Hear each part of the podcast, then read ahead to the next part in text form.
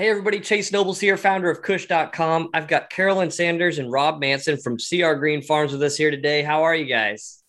We're doing good. We're good. Right Glad to- on, right on. Well, it looks like y'all are outside at a beautiful farm. Where are you guys at? Well, we're actually on an island at the moment. An island. Well, okay. You got to give us a little bit more details. What are you doing on an island? It's Bainbridge Island. Uh, I had to work today, so seeing how we had to reschedule, we couldn't be on the farm. Right on. Well, Bainbridge isn't a bad place to be.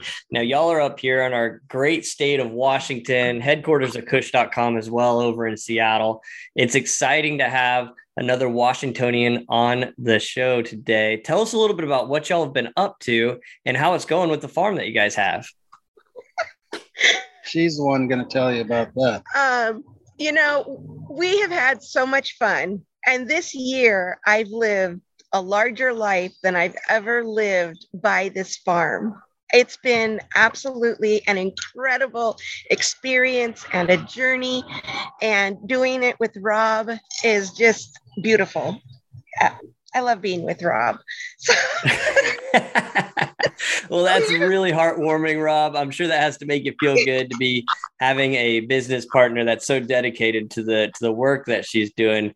Carolyn, it sounds like all of a sudden your your kids moved out. You wanted to start a farm. What was that? What was that process like? And and what was Rob's reaction to it whenever you told him, "Hey, I'm going to start a, a hemp farm over here, and uh, that's what we're going to do." well, fortunately, I have the best guy in the world. So it's all good. We're totally cool and groovy. So what happened is we grew up, well, the kids grew up on the same parcel of land that we have today. And they were raised on the back of agriculture, whether we grew it in the ground, pulled it out and ate it, or we grew it as an animal husbandry, killed it and ate it. So we've provided our own food for ever. And um, we did it, eh, there was a financial need for it. And the thought was just to be healthy at the same time, but really there was a financial need for it. So the kids never had jarred jam from the store. I don't know if they buy it today. They're like 27 now. So I, I still don't know what they do with that. But it's just, it's the, it's the, it's what we do in life. We go out to the forest, we pick mushrooms in September. Berries are coming harvestable at different times of year. We're just seasonal people living as simply as we can. And um, in 2015, I lost my mom, and I didn't know the impact that was going to have on me till she was gone. And thank God for Rob, because my mom was my biggest cheerleader and supporter in life. And I, you know, appreciate it while your parents are still here. And so, with that said, um, I kind of fell into a bit of a, a depression, say.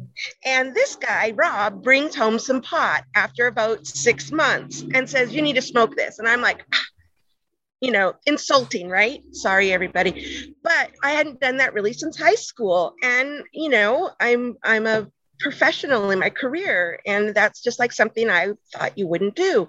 Well, after enough pokes, I smoked it. And before I knew it, I was off the couch, living life.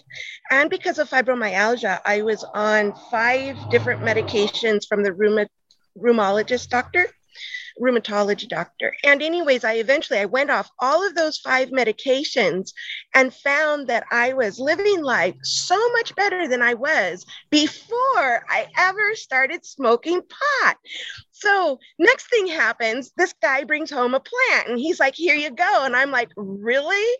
And now we're going to jail for sure. And we didn't go to jail, but we grew that plant and I fell in love with it, the way that it interacts with with us when we're farming it and watching it grow and going through its changes of life and just following it along and nurturing it along the way. I just so fell in love with it. So we went from one plant to like 40 plants the next year. And I said, now we're really going to jail. and what year was this? I'm 16. Oh, wow. That's awesome. Okay. First Yeah. off, there's a lot to unpack here, Carolyn, and I gotta kind of tap into to Rob a little bit as well. So, um, Well, first off, homesteading. Y'all are some local homesteaders and in, in, a in kind of the traditional sense, very family oriented, make and pick everything that you eat. Selfishly, we had the big rain week and a half ago or so. When are the chanterelles going to start popping up? Because I've got me a spot and I'm just waiting and I want to know the timing. And I know for sure that you're going to have good information on this because you're so connected to the, to the land out there. Yeah, it's time to pick the chanterelles. Can't hear you, Rob. It's time to pick the chanterelles. There, the first rains in September is when they start popping up. So it's now. So I need to get out there and go go collect a couple of couple of bags. Yep. Okay now that we got that out of the way, needed some vital information to to the happiness of the family here. Um, I I gotta respect the way that you all organically kind of started this business because Carolyn, it sounds like you were in a bad place. And Rob, you really picked her up with, you know, trying to find a solution to, to help help Carolyn out. And then you fell in love because it was something that you could grow, something that you obviously know so much about and have a passion for and that has blossomed into a business. Rob, what has it taken to get this business off of the ground as far as actual operations go? Because it's one thing to to have, you know, 30, 40 plants. It's a whole different thing to have a farm, right? And to be creating high quality product that you can get out into the market. So what does that operations wise look like uh, so far as getting this thing up and running? Well, Carolyn was the one. She just, uh, you know, she sprouted the seeds. She went to cloning. I mean, she she's done it all, and you know, she's done everything over the years. You know, I, I've always said, hey, if you want to do it, do it. So yeah, she did this, and then I'm out there looking. I'm like, gee, many Christmas. Anyways, you know, we start watering the plants, little guys. Now, you know, it's re- they're ready now. Anyways, it's just been a nonstop. I mean, you know, never a break or a dull moment. But this is even before the plants. I mean, there's always been some kind of project. And, uh, so you come home every day and Carolyn's like, I've done this, this, this, this, and this, and I need your help with this and this to finish up. That, that's, that's what happens to me at least whenever I start a big project. Yeah, 20 years of this. So anyway, know, it's been one thing, but you know, hey, I like plants. I, I like to see the product. You know, I haven't been able to go hunting in years, so I've raised all my, you know, everything, everything. pheasants, yeah. chickens, turkeys, ducks, oh, yeah. geese, pigs, sheep. Yeah.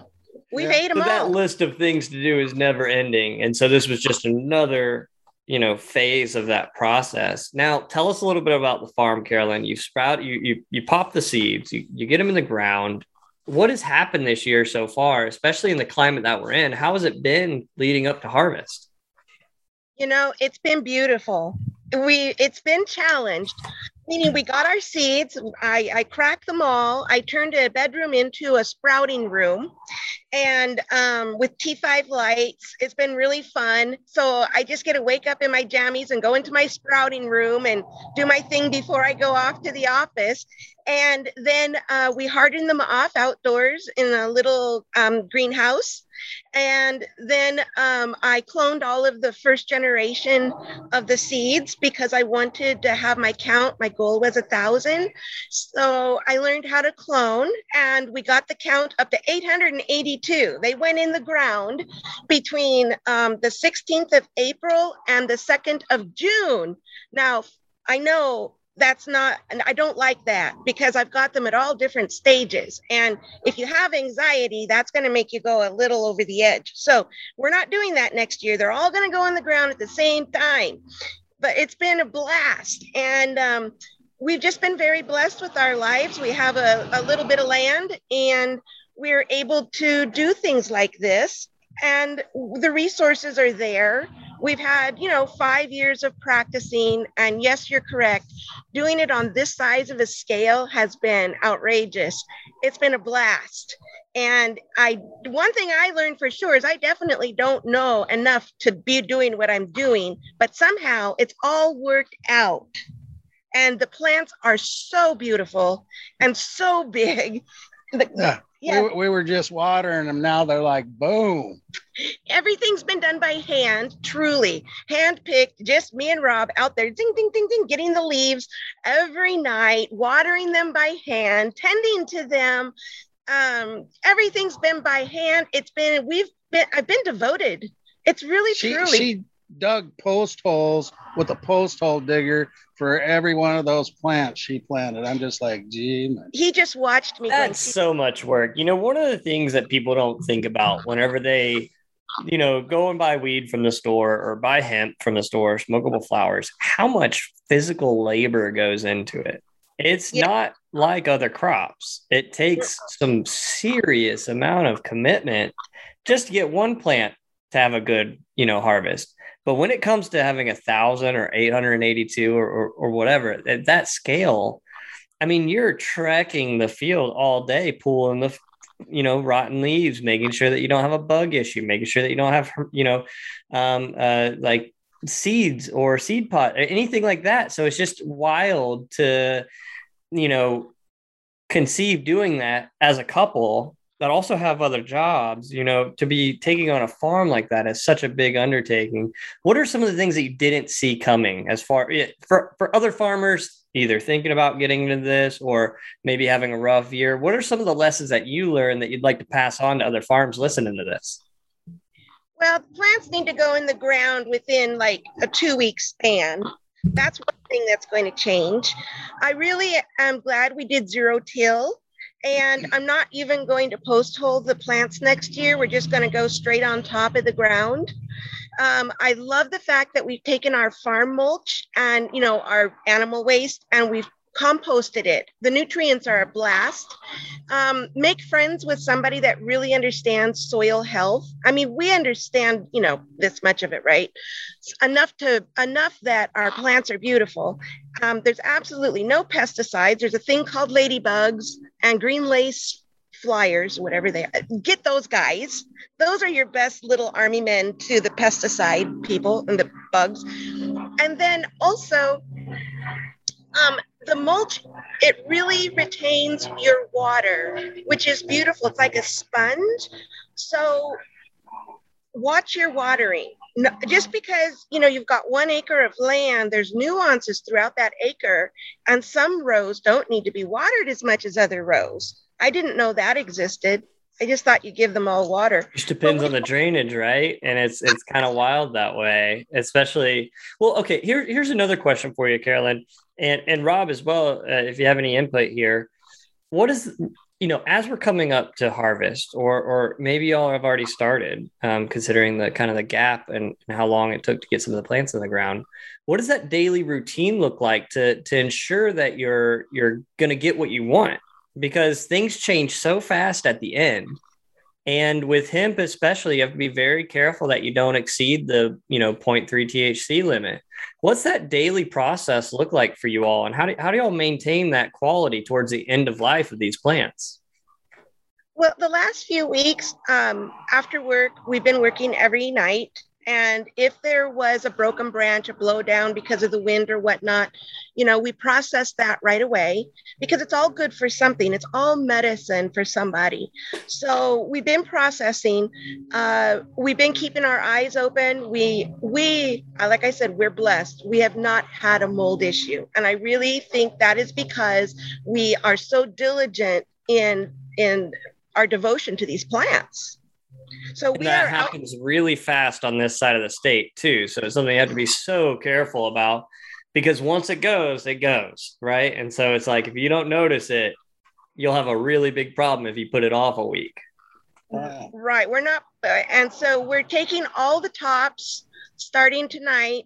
We shave them down using a little fan table, and then we hang them. So we've got colas. I mean, I don't even know.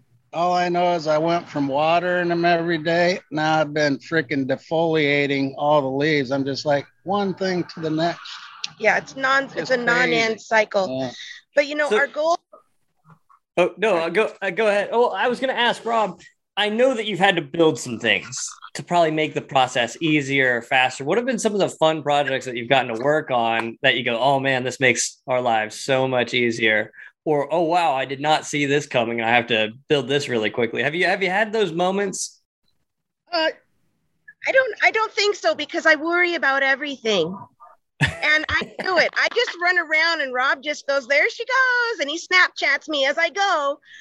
Yeah. Um, I had to redo Wait, the Rob, you don't look like a guy that'd be on Snapchat. Oh, he's got over how many do you have? Over 500,000. No, no, he's a 80. 80,000. He I think he's being not quite true. No, I am. Are you? you have 80,000 followers on Snapchat? No, I've just taken 80,000 Snapchats. I don't want nobody following me. So he I like did not see that coming. Uh, well, I'm gonna have to get your Snapchat handle, and I would like to see these stories that you post of Carolyn buzzing around the farm because that sounds fairly entertaining to look at. it, it I, I is. get a kick out of that. So, so I had to restructure the horses and get them into paddocks instead of the field. So I built that, and I was so confused on how is the electricity going to run like this way, and I've got to be able to drive the tractor in there. So I came up with putting the wires around and then um, a beam across, and the wires go up and over that and down, and somehow. I figured it out. I don't know. Rob helped me put the gates on. I couldn't figure out how to hang the gates that way. So Rob did that with the wires. so getting the horses put in their area, building the seed, you know, the seed area in the bedroom, all of this stuff. We've been working on this project um, for over a year. And we were thinking, okay, what do we need infrastructure wise because of where we came from? And now we're going to have more. So what are we going to do? So I just started this vision quest and that's how it came out. And then in the garage, this is the biggest part. We have a three car garage and bless Rob's heart, he cleared it all out. He's a mechanic. Anybody that's a mechanic is going to know what a mechanic's garage is like. But we're going to build him a new garage with a hoist. That's the goal. So I have the garage and what did you call it? The COVID containment center? Yeah. She's got it all wrapped in plastic, you know, the room for dehydrating and drying. Oh, so you've built that all out yourself. That's amazing. Oh, No, she did. yeah, no, I know. That's what I'm saying. You built that out all by yourself. I was talking to Carolyn. That's wild. Also, on on on that note, would the horses go and graze on your plants if you let them? Oh No, yeah, no, No, but the chickens would. Yeah, and Chickens would tear them up. Yeah, chickens chickens eat anything though. her friend Yeah. wants to give her some goats, and I said, Yes. not just yet. No, I'm going to pick them up in November because we have about three quarters acre more to plant, but we've we've fought those blackberries for I don't know, too many 10, 20 years. Yeah. And Oats are the goat- only solution, right? You can dig you can dig up the roots of a blackberry plant. Fine, whatever you want to call it. They're evil. And you know, three months later, you're gonna have like a 10 foot sprouts from somewhere. There's no way to get rid of them. It's just wild. It's like constant maintenance. It's it's the craziest thing I've ever seen. terrible and they attack you too because you'll cut one down and go to remove it and it it, it whiplashes Whips you. in the- around your head. I mean, it's yeah, they're pretty terrible. So we're getting goats for that, but that's just the way we do things. If you want to clear land, it's goats and pigs. That's mean, awesome. Not how most people think, but then you also get, you know, their their droppings in the soil, and it's great biological um, help for the soil and food with the carbohydrates and everything. And that's just really exciting. The thought that we sequestered carbon and we made a difference in this world is so overwhelming. Like, I don't know if I can wrap my mind around that, what we've done exactly, but it's really, really good. That's amazing. Well, it's such a good story for everybody to hear that y'all have taken, you know, this kind of homestead lifestyle and turned it into a business, turned it into a farm. You can share that joy with other people and share share the result of that hard work with the other people that that I'm sure love your products. Now, before we wrap this up, tell us a little bit about what you've grown, you know, how you plan on processing it, you know, what what people can actually buy when it comes to uh, CR Green. Well, we are going for the smoking flower. I, you know, I love to smoke. Rob likes to smoke.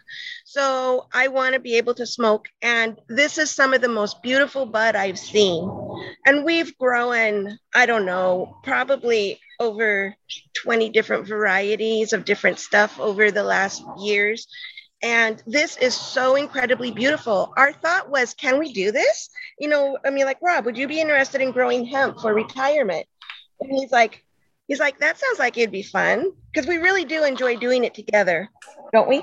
Oh yeah, yeah. She never fails or ceases to amaze me on her ability to create more uh, reasons to keep continue on in life. That's amazing. Well, what a what a heartwarming story for everybody out there listening. CR Green Farms, it's an amazing story. Bringing that homestead lifestyle to the business, you know, environmentally conscious, you know, using some of the best practices you could imagine without, you know, spraying a bunch of pesticides all over your product or anything oh, like that. No dedicals. Oh, yeah, just just ladybugs, just spraying ladybugs all over your product, which is a, which is which is just another example of just how amazing this story is. So thank you so much, y'all, for being a part of the show today. It's uh, great to meet y'all, and we're gonna have to get together soon because you're not that far away. We would love to have you come out. We yeah. we literally wanted to grow the best bud we could for people, and I really think we accomplished it. And I don't say that lightly because that's a huge responsibility of a statement to say, but we would love to have you come out. Well, I'll, I'll talk to the team, see if we can get something scheduled. Everybody's tied up with our big Texas Hemp Convention right now, but once that's wrapped up, maybe we'll uh, have to come out there and see you guys and, and get a little taste of the farm life. And bring Joe. I will do. Thank you so much, Carolyn. Thank you so much, Rob. It's been a pleasure talking with y'all today and uh, look forward to seeing everything that y'all do over the next couple of years. Okay. Right. Thank you so much. Yep. Thank you. Good luck with everything and congratulations. Thank you. Bye. Bye bye.